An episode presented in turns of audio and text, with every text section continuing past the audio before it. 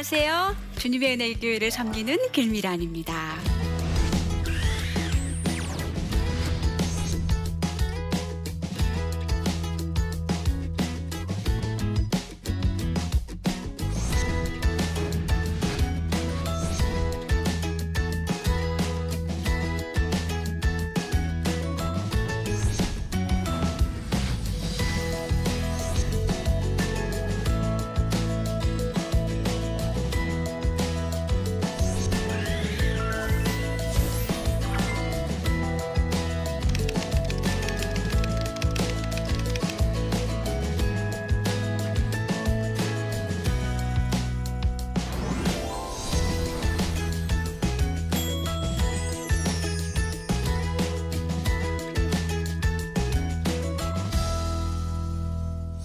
여러분은 세상에서 제일 어려운 게 무엇이에요? 뭐가 제일 어려우세요? 아이들 키우는 거. 저는 뭐가 제일 어려울 것 같으세요? 저도 아니요. 저도 자녀 양육. 아, 자녀 양육 왜 이렇게 어려운지 몰라요. 자녀 양육이 왜 이렇게 어려울까요? 저는 오늘 그 얘기 여러분이랑 같이 하려고 그래요. 먼저요, 자녀를 양육하는 부모가 죄인입니다. 저는 어, 우리 아이들이 아들만 둘 키웠는데요. 어, 9살, 7살이 될 때 홈스쿨을 시작했어요. 그런데 이제 홈스쿨을 하기 전에는요, 제가 굉장히 교양 있고 친절하고 꽤 괜찮은 엄마인 줄 알았어요. 그런데 홈스쿨을 하면서 아이들을 24시간 집에 같이 데리고 있으니까요, 제 마음 안에 있는 모든 죄가 다 드러나는 거예요. 제가 교회를 가잖아요. 그러면 이제 여러 지체들 만나면 어, 안녕하세요. 지난 한 주간 잘 지내셨어요? 이렇게 얘기해요. 집에 오면 목소리가 달라져요. 야, 너 이거 하루 종일 이러고 있는 거예요. 우리 아이들이 그래요. 우리 엄마는 목소리가 두 가지야. 아, 그런데 이제 밤이 되잖아요. 애들이 딱 잠자리에 누우면 아마 여러분도 똑같은 경험을 하셨을 거예요. 밀려오는 죄책감. 나는 오늘도 왜 우리 아이를 저렇게 잡았던가. 왜 이렇게 사랑하고 친절하게 인내하고 용서하고 좀 하나님의 사랑을 보내주는 그런 엄마가 되지 못했을까? 참 마음이 어려웠던 시간들이 진짜 많았어요. 아침 저녁으로 하나님께 울면서 부르짖었는데요. 나중에는 저의 죄, 그 죄인 죄성이 얼마나 바닥을 드러내는지 그냥 하나님 도와주세요도 아니었어요. 그냥 하나님 저 좀 살려주세요. 저 너무 엉망진창이에요. 이렇게 울었던 게 기억나요. 여러분도 고개 끄덕끄덕 거리시는 거 보니까 사람은 감동을 딱 받아야 변해요. 그런데 여러분 누군가 여러분한테 막 화를 냈어요. 그분에게 어, 너무 감사합니다. 저를 이렇게 사랑하시다니 제가 너무 감동받았어요. 이렇게 얘기해 보신 적 있으세요? 없죠. 오히려 상처받고 마음이 힘드시죠? 사실 그래서 하나님이 우리에게 자녀를 양육할 때 부탁하신 게 있어요. 내 자녀를 노엽게 하지 말고 사람의 화를 사람의 화가 하나님의 의를 이루지 못한다는 말씀도 우리에게 말씀해 주셨어요. 화는 사실 설 자리가 없어요. 그렇죠? 많은 엄마들이 사실 제가 블로그를 하나 운영하는데요. 제 블로그에 많이 물어보세요. 화를 우째, 우째합니까? 많이 물어보세요. 저는요, 엄마들 자격이 없는 것 같아요. 그냥 제가 더 매일매일 아이를 망치는 엄마 같아요. 이런 얘기를 많이 하세요. 여러분, 맞아요. 우리는 엉망진창이에요. 엄마들 자격도 없고 부모들 자격이 없어요. 그런데 이렇게 부족한 엄마를, 이렇게 부족한 부모를 우리가 부족할 때 자녀 양육을 맡기시는 것이 하나님의 디자인입니다. 애들 다 망치려고요, 하나님? 어, 좀 제가 좀 성숙했을 때 우리 아이, 자녀를 주시면 얼마나 좋아요. 왜 이게 우리가 부족할 때 하나님의 디자인이냐, 어, 자녀를 맡기시는 것이 하나님의 디자인이냐면 우리의 힘으로 우리 자녀를 양육할 수 없습니다. 그래서 여러분이 자녀를 양육할 때 꼭 기억하셔야 될 것, 나는 죄인이야. 내 힘으로 우리 자녀를 절대로 양육할 수 없어. 그걸 기억하시고 우리가 어떻게 해야 되냐? 하나님께 꼭 붙어 계셔야 돼요. 하나님께 꼭 붙어 계시면서 하나님으로부터 오는 은혜를 누리셔야 돼요. 하나님이 우리에게 항상 어떤 소명을 주시잖아요. 그러면 하나님은 반드시 우리에게 은혜를 주세요. 그래서 여러분이 하나님께 딱 붙어서 나를 떠나서는 너희가 아무것도 할 수 없다 말씀하셨기 때문에 하나님께 은혜를 누리시고 똑같은 죄인 우리 아이들에게 그 은혜를 나눠주시는 부모가 되기를 원하시는 것이 바로 하나님의 디자인이에요. 또요, 우리 아이들도 죄인이어서 자녀 양육이 되게 어려워요. 어떤 분은 그렇게 얘기하세요. 어, 우리 아이는 하얀 백지로 태어난다고요. 여러분 속지 마세요. 조금만 지나면 여러분은 여러분의 자녀가 죄인인 것을 금방 알 수 있어요. 그냥 기기만 해도 알아요. 그래서 존 맥아더 목사님은 이렇게 말씀하셨어요. 태어나기 전부터 인간의 마음은 죄와 이기주의로 세팅되어 있다. 그래서 모든 아기는 괴물이 될 가능성이 있다. 와, 우리 아이들은 아니었으면 좋겠어요. 그죠? 그래서 여러분, 여러분의 자녀가 어떤 죄를 저지르더라도 놀래지 마세요. 네가 어떻게 이럴 수가 있어? 그럴 수 있어요. 왜 그럴 수 있어요? 죄인이니까.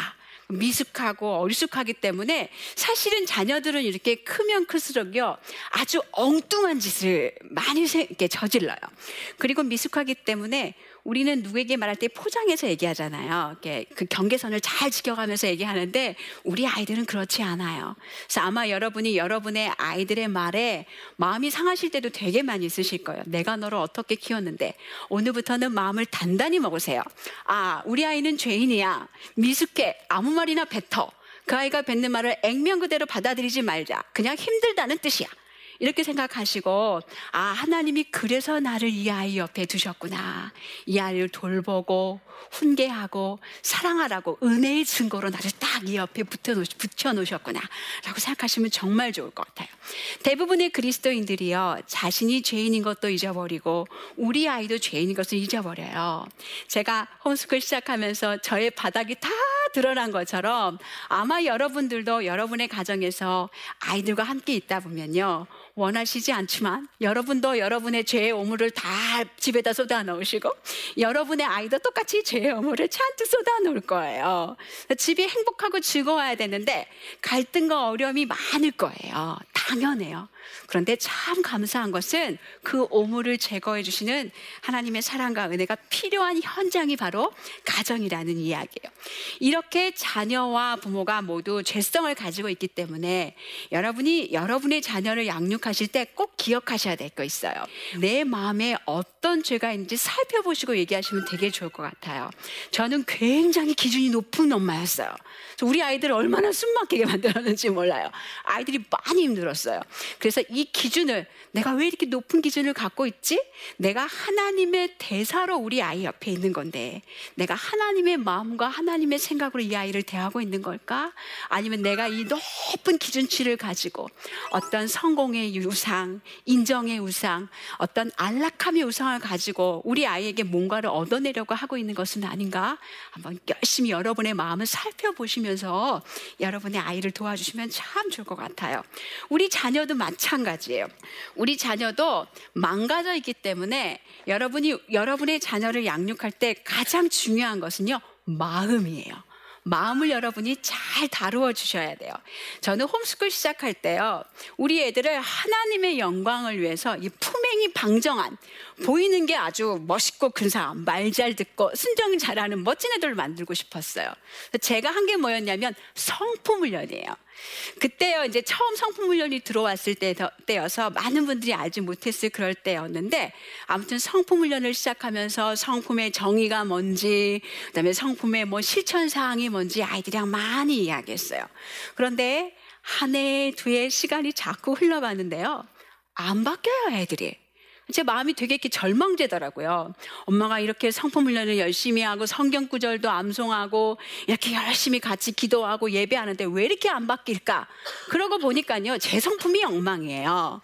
그또 하나 뭐냐면 사실은 이 성품은요, 마음에서부터 나오는 거잖아요. 근데 제가 아이들 마음 안에서 어떤 죄가 있는지, 이 좋은 열매를 맺게 하지 못하는 어떤 어려움이 있는지는 하나도 얘기하지 해주지 않고요. 말씀에 이렇게 되어 있으니까 빨리 맺어. 말씀이 이렇게 되었는데 빨리 내놔. 이렇게 하고 있는 거예요. 누가복음 6장 45절 말씀에 보면 선한 사람은 마음에 쌓은 선에서 선을 내고 악한 사람은 그 쌓은 악에서 악을 낸다고 말씀하고 계세요.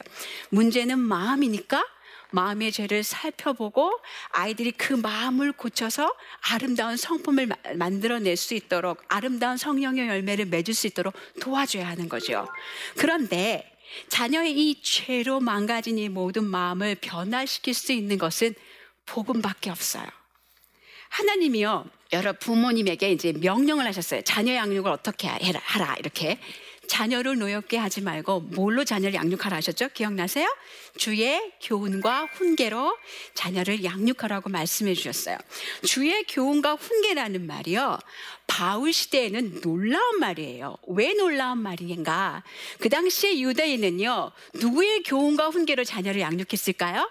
랍비의 교훈과 훈계로 헬라인들은요 어떻게 했을까? 당시 그리스 철학자들이 아주 웅성했던 시기예요.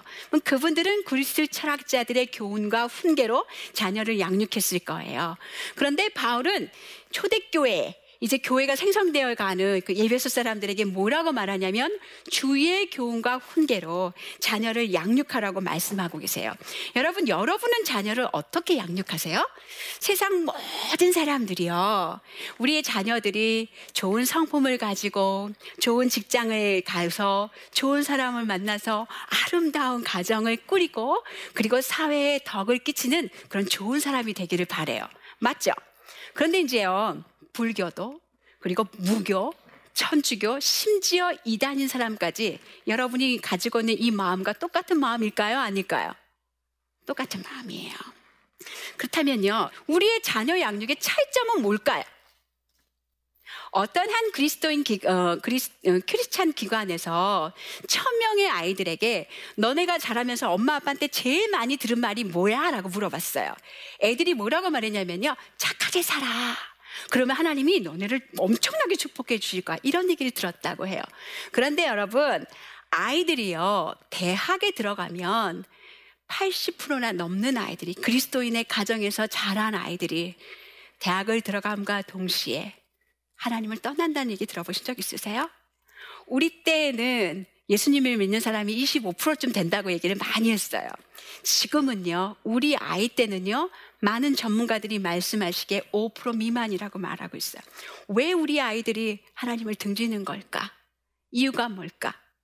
다른 종교와 다름이 없는 도덕적인 메시지를 들었기 때문이에요. 그 아이들이 복음이 뭔지도 모르고요. 우리가 다른 종교가 다른지 뭔지도 모르고요. 그리고 이 내가 믿음을 지킬 만큼 복음에 대해서 잘 알고 있지 않기 때문이에요. 그러면 주님의 은혜, 주의 교훈과 훈계로 그리고 복음 중심으로 예수 그리스도께서 우리에게 말씀하신 예수 그리스도의 그 사역과 은혜를 어떻게 우리에게, 우리 자녀에게 말하면서 자녀를 양육해야 될까? 여러분 이제 궁금해지시죠? 대부분의 부모님들은요, 정말 자녀 아이가 말 잘 듣는 저처럼 착한 아이가 되기를 바라세요. 좋은 성품을 갖도록 또 아이가 어느 정도의 지성을 가지고 있어서 훌륭한 대학에 가고 또 조, 좋은 직장을 갖기를 바라세요. 그렇죠? 그런데 우리는 거기까지 가면 안 돼요. 거기보다 조금 더 더 나아가요. 가야 돼요. 사실 오늘 제가 이야기하는 복음 중심의 자녀 양육, 아이들에게 복음을 전하라는 이 이야기가 여러분에게 좀 낯설 수 있어요. 그런데 배워가야 돼요. 그리고 매일 우리 아이들과 함께 이야기할 수 있어야 돼요. 복음은 이런 거예요. 하나님이 우리에게 명령을 주셨어요. 내 이웃을 사랑하라. 네가 해야 될 것, 하지 말아야 될 것, 이렇게 명령을 주셨어요. 그런데요, 우리는 죄인이기 때문에 하나님이 우리에게 명령을 주신 것을 100%다 만족시킬 수 없는 사람들이에요. 오죽하면 바울 사도께서 내가 내가 원하는 선은 행하지 않고 도리어 원치 않는 악을 행한다 말은 마음이 너무너무 아파하시잖아요. 여러분도 아마 자주 그러시 그런 얘기 하실 거예요. 알아. 안다고. 근데 안 돼. 얘기를 많이 하실 거예요. 여러분 잘 안 돼요. 아는데. 그래서 예수님이 오셨어요. 우리를 자유하게 해 주시려고. 예수님이 그래서 우리 죄를 대신하셔서 십자가에 죽으시고 이 땅에 사시면서 33년의 그 아름다운 예수님의 삶을 우리에게 옷을 입혀주셨어요. 의의 옷을 입혀주셨어요. 그런데 복음이 군 뉴스인 이유는요, 우리 아이들이 순종할 수 없어서 엄마 말씀을 순종할 수 없는 그런 상황임에도 불구하고 예수님이 행하신 일 때문에 예수님이 그 아이의 능력 없음을 아시고 그 아이를 위해서 십자가에 죽으시고 그 아이를, 그 아이에게 의의 옷을 입혔기 때문에 예수님의 순종을 그 아이의 순종으로 받아주신다는 이야기예요. 여러분, 아이들을 우리가 양육할 때요, 가끔씩 우리 아이의 어떤 삶을 이렇게 변화시켜 주기 위해서 여러분이 아이들한테 이렇게 묻는 질문이 있어요. 야, 이 상황에서 너 그거 예수님이라면 어떻게 하셨을지 한번 생각해 봐. 혹시 이런 질문을 아이들에게 하신 적 있으세요? 그런데요, 이 질문은요, 솔직히 별로 아이들에게 도움이 안 돼요. 야, 예수님이라면 어떻게, 어떻게 하셨는지 생각해봐. 우리 아들들이 뭐라 그러는지 아세요? 엄마, 전 예수님이 아니거든요. 질문을 조금 바꿔야 돼요. 그 상황에서 예수님이 너에게 어떤 일을 하셨는지 생각해 봐. 저희 작은 아이가요, 저랑 이렇게 빨래를 널다가 어느 날 그렇게 얘기하더라고요. 엄마, 제가 형 성년식 때요, 형한테 조, 이렇게 크게 한번 쏠려고 그랬어요. 그런데 요즘 형이 하는 행동을 보니까요, 너무 괘씸해요. 그래가지고 팍 깎을라 그래요. 이렇게 얘기를 하더라고요. 그래서 제가 저희 아이한테 질문했어요. 아들, 너하고 엄마가 우리가 한 그대로 예수님이 우리를 대우하시면 우리가 어떻게 됐을지 생각해봐. 그 말밖에 안 했어요. 그런데 걔 생일날 이렇게 쫙 10만 원 주더라고요. 물론 자기 성년식 때 다 돌려받았어요. 저는 참 감사했어요. 어. 예수님이 너를 위해서 무엇을 하셨는지 생각해봐. 특별히 있잖아요. 자녀들이 실패했을 때 복음을 전할 수 있는 절호의 찬스예요. 얼마나 좋고 귀한 찬스인지 몰라요. 아이들에게요. 네가 실패했을 때도 여전히 너는 하나님께 사랑받고 용납받는 너무 귀하고 아름답고 소중한 아들이야. 이야기를 꼭 해주셔야 돼요. 얼마 전에요. 저희 큰아이가 이제 의대 편입 시험을 봤어요. 나름대로의 소망과 꿈을 가지고. 그런데 이제 미끄러지셨어요. 그런데 제가 우리 남편과 제가 시험 준비를 하는 모든 기간 동안 자주 우리 아들에게 한 얘기가 있어요. 아들, 시험에 당락이 너의 정체성이 아니야. 시험에 떨어지잖아. 조금만 슬퍼해. 잠깐만. 네가 하나님의 안에서 어떤 아이인지 생각해. 너는 하나님께 완전히 용납받고 하나님이 완전히 사랑하는 아이야. 수없이 아이에게 얘기해 줬어요. 그러니까 진짜 시험 엉망으로 보고 왔는데 기쁘고 즐겁게 딱 왔더라고요. 어, 엄마 저 유럽 여행 갔다 올게요. 이러면서. 맞아요. 세상은요, 아이들의 성취를 가지고, 아이들의 성공의 여부를 가지고, 아이들의 성적을 가지고, 바른 행동을 했냐, 안 했냐에 따라서, 아이들의 외모를 가지고 아이들을 평가해요. 그러나 복음은 그렇게 말하지 않아요. 복음은 그것으로 아이들을 평가하는 게 아니라 예수 그리스도께서 행하신 일로 우리 아이들을 평가해요. 자녀 양육의 모든 과정은요, 복음을 드러내는 하나님의 구원에 초점이 되어 있어요. 특별히 여러분, 여러분께 꼭 부탁드리고 싶은 게 있어요. 자녀의 행동을 통해서, 성취를 통해서, 어, 나는 애를 꽤 잘 키운 좋은 엄마야. 이런 평판을 들으려고, 듣고 싶은 여러분의 마음을, 여러분의 우상을 하나님 앞에 내려놓으세요. 그게 올무갈 때가 되게 많아요. 그것 때문에 자녀에게 화내고 자녀를 조종하려고 하고 여러분이 하나님의 은혜의 도구로 사용되어질 수 없을 때가 많아요. 혹 여러분의 아이에게 좋은 열매가 있잖아요. 자녀 양육은 내 힘으로 할 수 있을까요? 없을까요? 없다고 여러분께 말씀드렸죠. 하나님이 하시는 일이에요. 그래서 우리는 하나님께 다 영광 올려드려야 돼요. 때때로 어떤 부모님은요, 정말 최선을 다해서 자녀를 양육하세요. 너무너무 자녀를 사랑하세요. 그런데 아이들이 로봇이 아니라 인격이기 때문에 부모가 정말 열심히 양육해도 반대로 갈 때가 있어요. 그때도 여러분, 그 아이가 반대로 가는 것을 여러분의 정체성으로 삼지 마세요. 여러분의 정체성은 그리스도 안에 있고 하나님이 다 아시고 여러분의 몫은 그냥 꾸준히 그럼에도 불구하고 그 아이를 사랑하고 인내하고 하나님의 그 마음을 아이에게 전해주시는 거예요. 그렇게 하면요. 계속 여러분의 몫을 꾸준히 하면요. 한 영혼도 지옥에 가기를 기뻐하지 않으시는 하나님께서 하나님의 때 하나님의 방법대로 여러분의 아이를 다 구원해 주시고 또 그분의 사랑과 은혜를 누릴 수 있도록 도와주실 겁니다.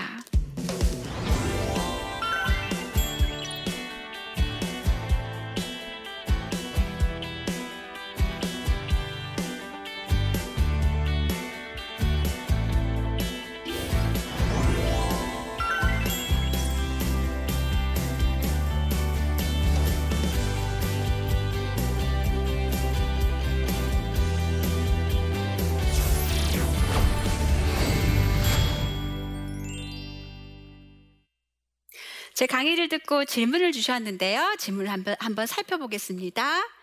자녀에게 화가 날 때 화를 참는 사모님만의 방법이 있나요?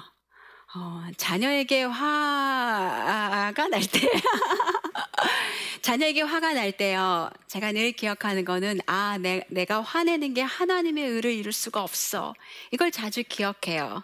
그런데, 그러면 저는 절대로 화를 내지 않느냐? 그렇지 않죠. 죄인이니까 아이들에게 화낼 때가 있어요. 그 다음에 제가 해야 되는 일은 뭐냐? 저의 잘못을 인정하고, 화는요, 변명할 게 안 돼요. 제가 화를 냈으면 무조건 죄를 저지르는 거예요.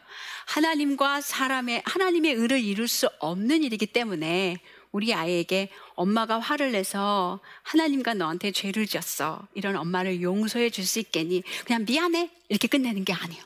그런데 그렇게 말하는 게 되게 힘들어요. 막 혀가 뒤로 꼬이고요. 마음속에서 막 전쟁이 일어나요. 절대 애한테 가서 용서 빌고 싶지 않은 거예요. 그런데 있잖아요. 그 경험이 여러분을 도와주세요. 그리고 화가 내는, 내고 싶은 그 상황 속에서 자칫 기도하셔야 돼요. 하나님 도와주세요. 제가 하나님의 은혜의 도구로 잘 설 수 있도록 도와주세요. 그것만 하는 게 아니에요. 별일을 다 하죠. 화가 얼마나 힘들면 저희 남편이랑 작전을 짜요. 혹시 집에서 제가 이렇게 톤이 이렇게 싹 올라가잖아요. 그럼 저희 남편이 계시면 어느샌가 제 옆에 와 계세요. 그래서 아이들 모르게 우리들끼리만의 사인이 있어요. 제 어깨에 이렇게 손을 딱 얹으시든지 식탁에 앉아 있으면 이렇게 제 무릎에 손을 딱 얹으세요. 무슨 소리일까요? 진정하셔요. 이런 소리죠. 그때 이제 사탄의 목소리 귀 기울이지 마세요. 야, 이거 봐, 이거 봐. 너는 틀렸어. 넌 절대 안 변해. 이런 말씀에, 이런 말에 여러분 귀 기울이지 마시고 계속해서, 계속해서 여러분이 노력, 하나님의 의지하시면서 순종하시면 조금씩 조금씩 화를 다스리실 수 있게 됩니다. 도움이 되셨는지 모르겠어요? 다음 질문입니다. 홈스쿨을 하시게 된 계기는 무엇이며 그 열매를 무엇이라 생각하시는지 궁금합니다. 아, 제가 홈스쿨을 한 계기는요, 한 청년 때문이에요. 제가 제1회 한국에서 열리는 첫 번째 홈스쿨 컨퍼런스에 어쩌다 갔어요. 근데 그때 23살의 한 청년이, 미국 청년이에요. 와서 강의를 하는데요. 제가 어, 한국에서 23살짜리가 그렇게 강의하는 걸 한 번도 본 적이 없어요. 하나님을 너무 사랑하고 영적으로 충만하고 담대하게 이야기하는 모습을 보고 하나님이 제 마음에 그런 마음을 주셨어요. 네가 이런 아이 한 명만 이 세상에 놓고 세상을 떠나도 네 인생을 다 내려놔도 이거 의미 있는 거 아니니? 이런 마음이 제 마음에 들더라고요. 그래서 저희 아이를 정말 하나님의 뜻하고 원하시는 대로 이렇게 어, 하나님의 제자로 삼고 싶은 마음이었고요. 또 하나는 학교에 이렇게 보내니까요. 사실은 제일 중요한 게 하나님의 말씀인데 그 말씀을 가리킬 시간이 없는 거예요. 그래서 매일 첫 시간을 아이들과 함께 하나님 말씀 가르쳐 주고 싶어서 그래서 저희가 홈스쿨 하기 시작을 했어요. 그 열매는 무엇이냐? 우리 아이들과 저는요, 같이 함께 지내면서 여러분 아셨던 것처럼 바닥을 다 봤어요. 저도 바닥이 다 드러나고 우리 아이들도 바닥이 다 드러나고 제가 저희의 그 자녀 양육 시대를 둘로 나눌 수 있어요. 중학교 2학년이죠. 우리 큰아이 중학교 2학년 이전에는 율법의 시대예요. 제가 얼마나 많은 규칙을 법을 만들었는지 몰라. 이게 안 되면 또 다른 법을 만들고 또 다른 법을 만들고 그랬더니요. 우리 아이들이요. 애들이 얼마나 영리한 줄 아세요? 그 법을 피할 길을 다 알아요. 그런데 제가 정말 감사하게 너도 죄인이고 엄마도 죄인이야 라고 말하기 시작하면서 집에서 지내니까요. 같이 있는 게 행복한 거예요. 너 이거 잘못했지? 저거 잘못했지? 이거 왜 못 고쳐? 이런 얘기 안 하니까 아 그래 그랬구나 물론 저도 서서히 좋아졌어요 어느 날 갑자기 복음이 저를 완전히 180도 다른 사람으로 만든 거 아니에요 그렇지만 이제 그렇게 하지 않고 서로 복음을 누리고 감사하고 했더니요 되게 가까워요 아이들이랑 무슨 얘기든지 다 할 수 있어요. 그게 제일 큰 열매인 것 같아요. 그래서 저희 아이들이 지금은 두 아이 다 성인이에요. 24살, 22살이에요. 그래서 저희 아이, 제가 저희 아이의 삶에 많은 것을 간섭하지 않아요. 그냥 내버려 둬요. 그러나 아이들에게 여전히 어떤 중요한 부분들을 충고해주고 이해하게 해줄 때 고맙게 두 아이들이 들으려고 해요. 그게 큰 은혜인 것 같아요. 대답이 되셨는지 모르겠네요. 제가 저희 아이에게 율법을 줬을 때 우리 아이를 변화시키기 되게 어려웠어요. 죄인인 우리에게는요, 율법이 필요한 것이 아니라 명령, 법, 규칙이 필요한 것이 아니라 하나님의 은혜의 복음이 필요해요. 여러분이 여러분의 아이와 함께 그 아이의 마음을 변화시키고 함께 하나님을 즐기시는 길은요, 어떻게 하면 내가 오늘 날마다 매일매일 매 순간 기회 있을 때마다 하나님의 복음을 전할 수 있을까? 그 순간을 찾으시는 것 같아요. 아이와 함께 여러분도 복음을 깊이 누리실 수 있게 되기를 바랍니다. 지금까지 강의를 잘 들어주셔서 정말 감사합니다.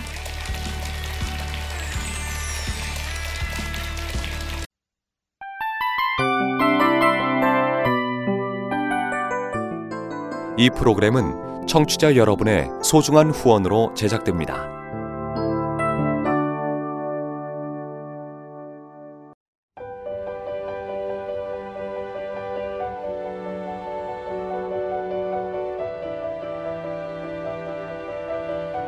세상에는 수많은 교회들이 있지만 더 깊이 있는 말씀 강해를 찾기 위해 크기로만 교회를 선정하지 않습니다.